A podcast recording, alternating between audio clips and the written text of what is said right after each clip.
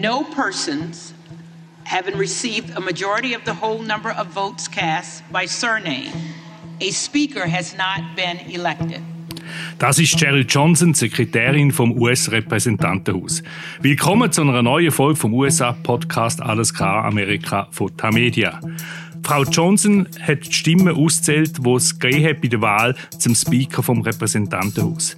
Cheryl Johnson ist keine Politikerin, sondern eben eine angestellte Sekretärin vom Repräsentantenhaus und sie leitet das, solange es da keinen Speaker, keinen Vorsitzenden gibt. Und das ist aktuell der Fall, denn der Fraktionschef der Republikaner, der Kevin McCarthy aus Kalifornien, ist auch nach drei Wahlgängen nicht zum Speaker, dem Vorsitzenden der grossen Kammer, gewählt worden. Und das hat es doch seit 100 Jahren nicht mehr gegeben. Es ist also eine historische Schlappe gewesen.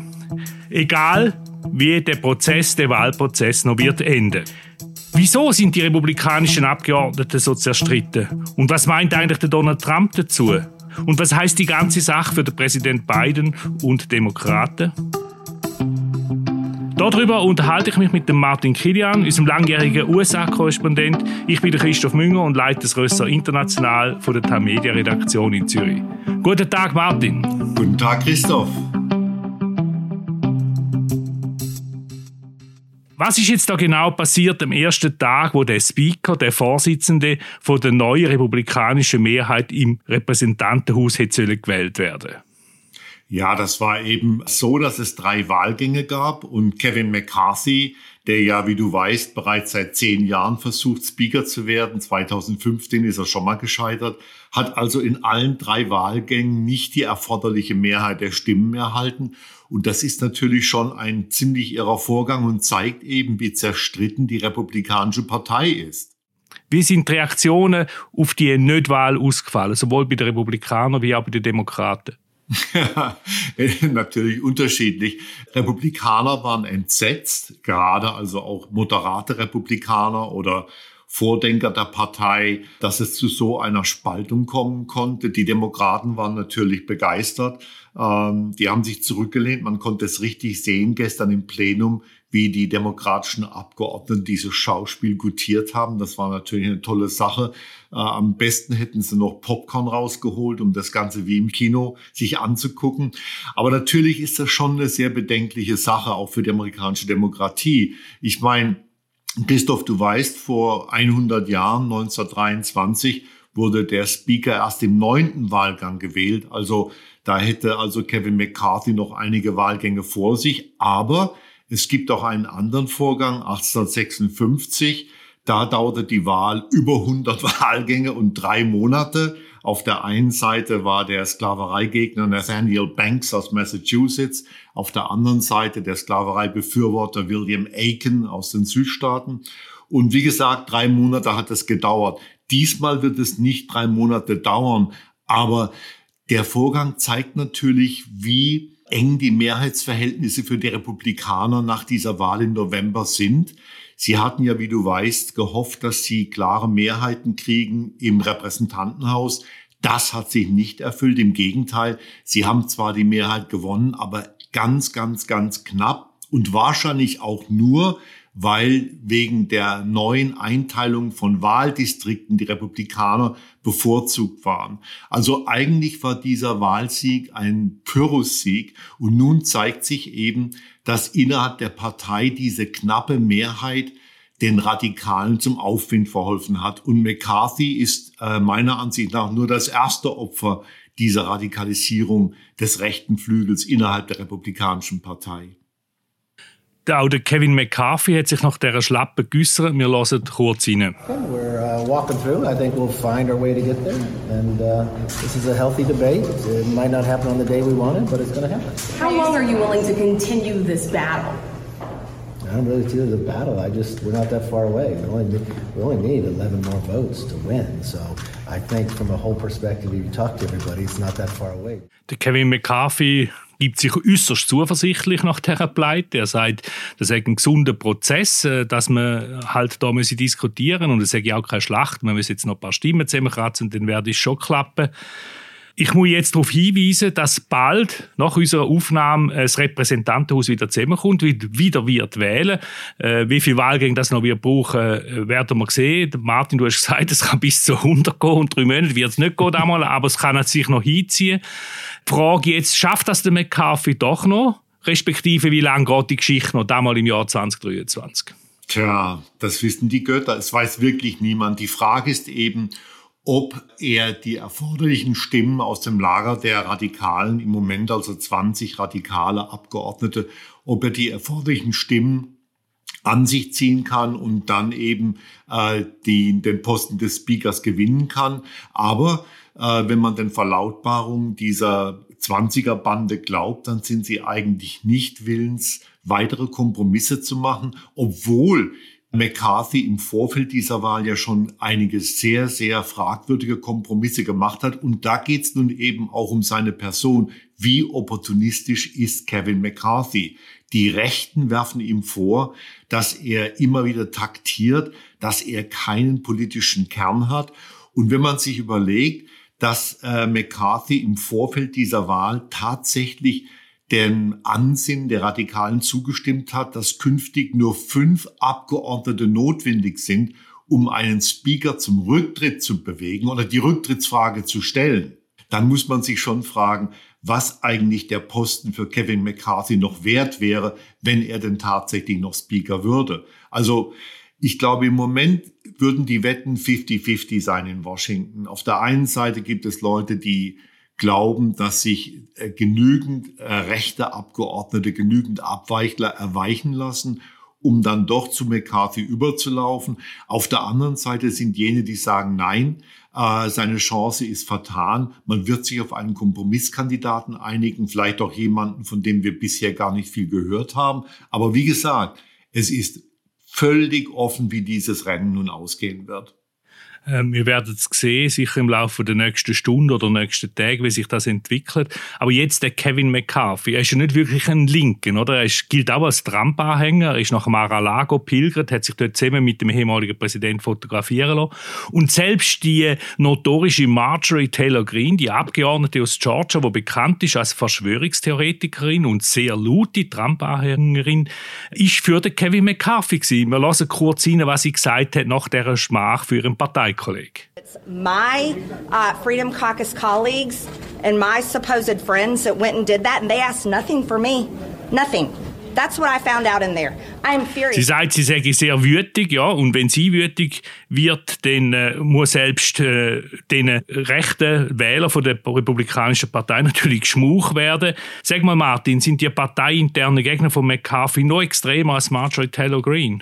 Ja, einige schon. Man muss natürlich auch bei Taylor Green hinzufügen, dass sie sich hinter McCarthy gestellt hat, weil sie Karriere machen möchte innerhalb der Fraktion. Aber es ist richtig, ja, einige dieser 20 Abgeordneten, die die Gefolgschaft, die Kevin McCarthy die Gefolgschaft verweigert haben in den ersten drei Wahlgängen, sind noch radikaler als Marjorie Taylor Greene.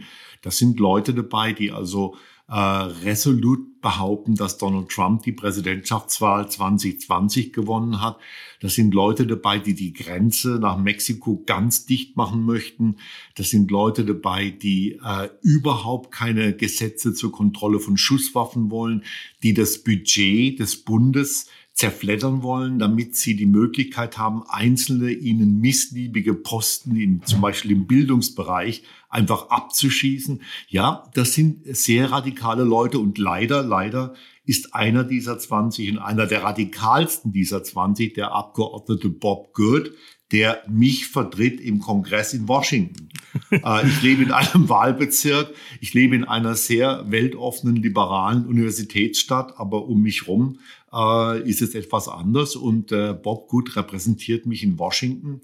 Ich kann es nicht unbedingt sagen, dass ich ein großer Freund von ihm bin, aber immerhin, man muss ihm zubilligen, dass er tatsächlich Kante zeigt und das vielleicht für Leute wie Bob Good die Persona Kevin McCarthy völlig unakzeptabel ist. Wieso unakzeptabel? Weil er eben, was ich ja schon sagte, weil er im Kern eigentlich ein Wackelpeter ist. Ich darf dich daran erinnern, Christoph, ähm, dass McCarthy nach den Vorgängen, nach dem Sturm aufs Kapitol am 6. Januar 2021 zunächst wütend war, äh, Trump beschuldigt hat, daran mitverantwortlich zu sein, um dann nur wenige Tage später nach Mar-a-Lago zu pilgern und sich bei Trump wieder äh, anzudienen. Das sind genau die Dinge, die jemand wie Bob Good auf die Palme bringen und weswegen die Radikalen, gerade Bob Good zum Beispiel, ihre Stimme nicht McCarthy geben werden. Ich glaube nicht, dass, selbst wenn es zu einem Kompromiss kommt, dass der harte Kern dieser 20 Abweichler, darunter eben auch Bob Good, für McCarthy stimmen werden. Jetzt, bisher hat es eigentlich Flügelkämpfe vor allem bei der Demokratischen Partei gegeben. Der Präsident Biden hat können Liedli davon singen, rechts wie links hat es da Abweichler gegeben. Immer wieder, es hat so Diskussionen geführt. Man hat gesagt, die Partei sei gespalten. Bei den Republikanern andererseits haben wir immer den Eindruck gehabt, dass die stramm in die gleiche Richtung marschieren. Und jetzt passiert da. Was sagt das über die Regierungsfähigkeit von der Grand Old Party aus? Ja, dass er miserabel ist, im Repräsentantenhaus zumindest. Die Partei im Repräsentantenhaus wo der radikalste Teil der Partei sein Zuhause hat, ist nicht regierungsfähig in ihrem derzeitigen Zustand. Ich meine, das Verrückte ist natürlich, dass just an dem Tag, an dem sich die Abgeordneten, die republikanischen Abgeordneten im Repräsentantenhaus wegen der Wahl McCarthys bekriegen, im Senat äh, der Minderheitsführer Mitch McConnell mit äh, Präsident Biden in Kentucky ist, um eine neue Brücke einzuweihen. Also im Senat haben wir diese Verwerfung nicht und die Senatsrepublikaner, obwohl es auch da radikale äh, Leute drunter gibt, sind trotzdem regierungsfähig, was ich in dem Maß nicht sagen würde über die Fraktion, die republikanische Fraktion im Repräsentantenhaus. Egal, wie das jetzt noch raus kommt, also ob dem Kevin McCarthy noch Speaker wird oder nicht, ein bisschen grundsätzlich, was ist los bei den Republikanern? Die Partei weiß eigentlich im Moment nicht so recht, wo sie hin soll. Sie hat auf der einen Seite die ganze Magerseilschaft äh, und natürlich Donald Trump. Sie hat auf der anderen Seite vernünftigere Geister, die genau wissen, dass die Partei ins politische Abseits läuft, wie die Wahl im November ja auch gezeigt hat wenn sie sich zu weit nach rechts begibt, auch in der Gesellschaftspolitik. Aber das sorgt natürlich für dauerhafte Konflikte. Vor allen Dingen, du darfst nicht vergessen, Christoph, dass die radikalsten Abgeordneten in der Partei aus Wahlkreisen kommen, die 100 Prozent sicher sind.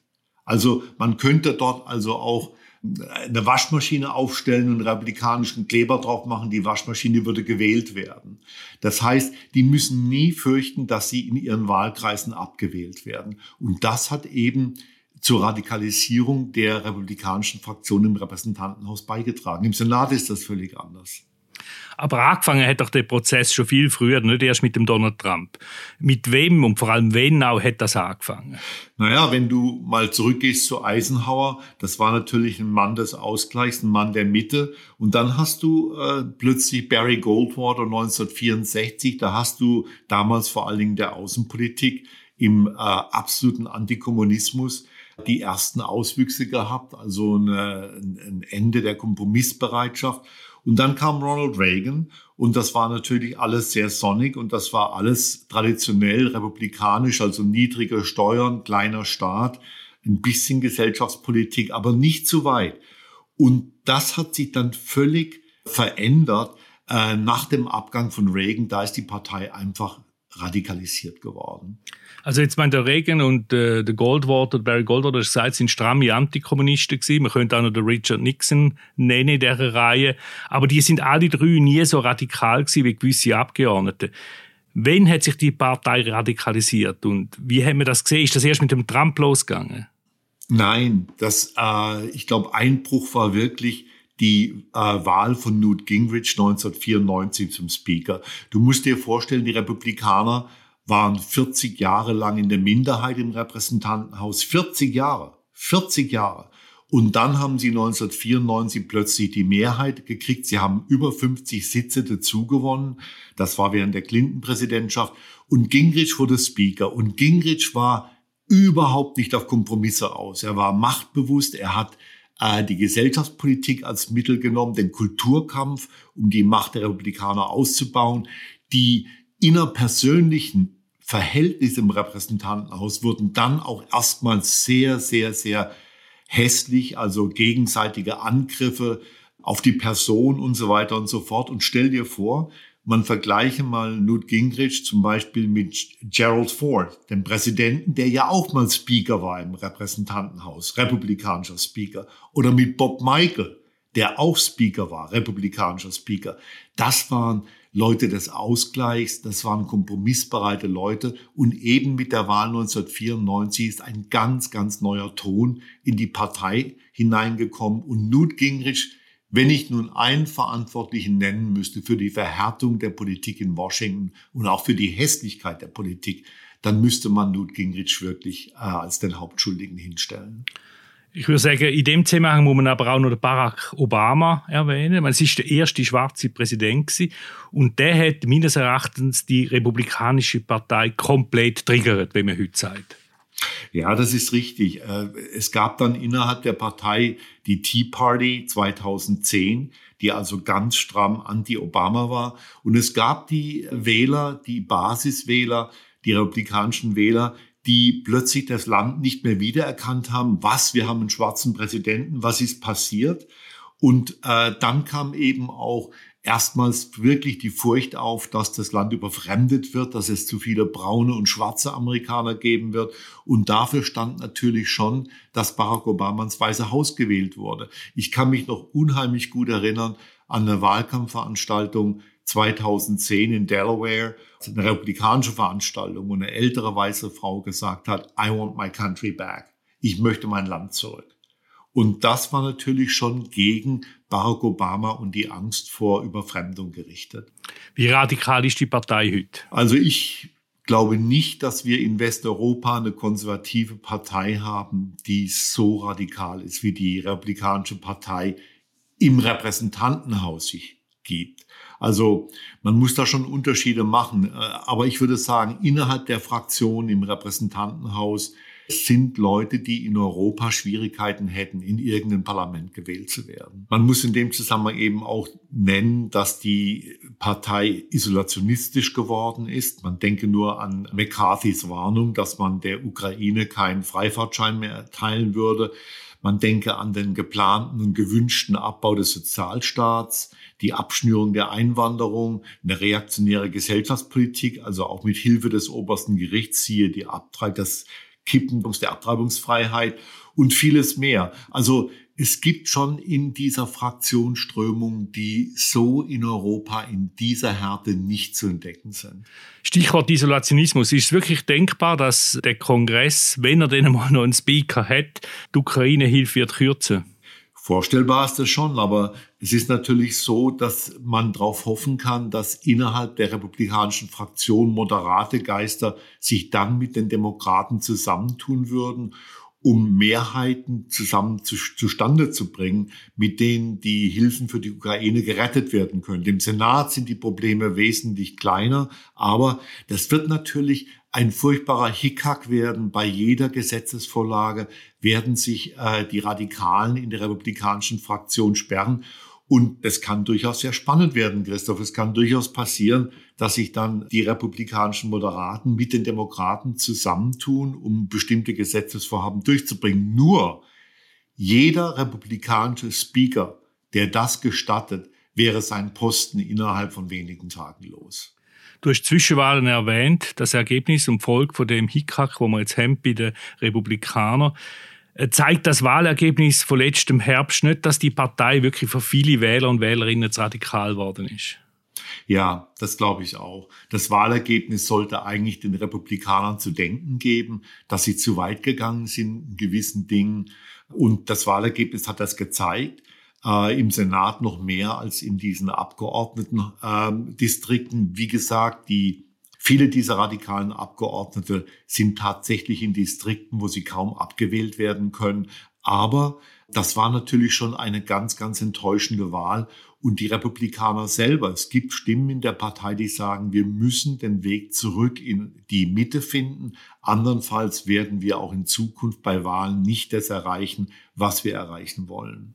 Mit anderen Worten, können Demokraten von dem Chaos, wo bei den Republikanern derzeit herrscht, profitieren, insbesondere natürlich auch der Präsident. Ja, klar.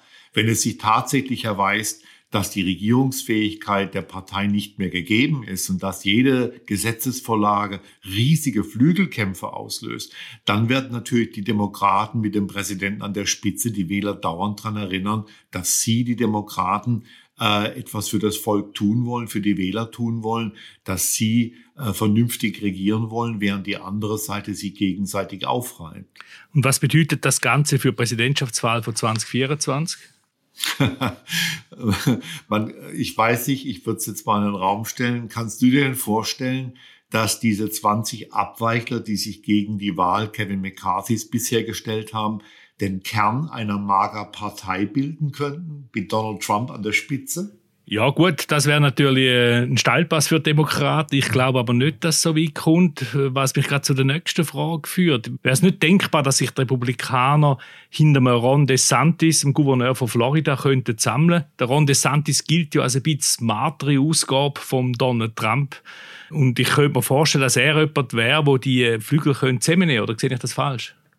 Ja, das ist schon möglich. Nur äh, irgendwo ist halt Donald Trump noch äh, in diesem Mix drin, ja. Und die Frage ist eben, wenn man sich anguckt, wie Trump sich jetzt in den letzten Tagen verhalten hat, ja.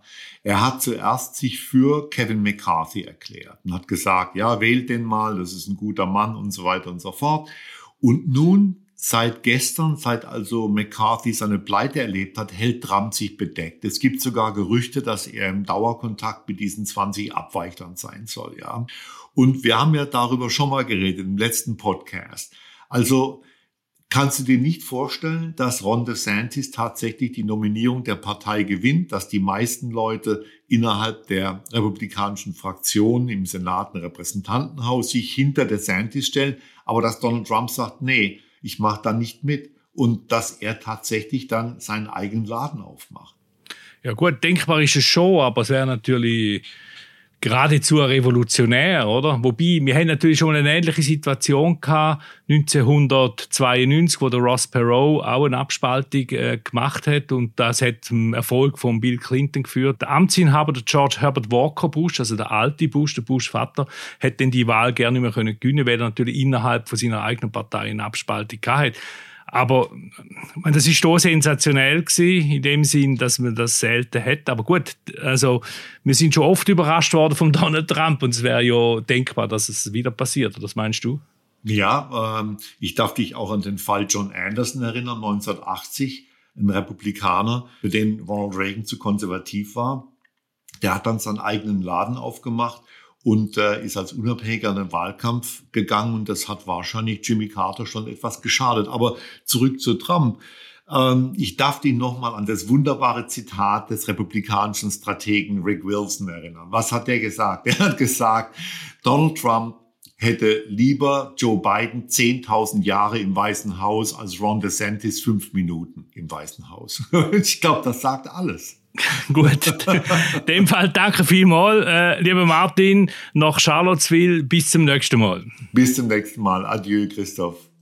Das ist eine weitere Folge von Alles klar Amerika, am Tamedia Podcast zu den USA. Merci vielmals für Ihre Aufmerksamkeit.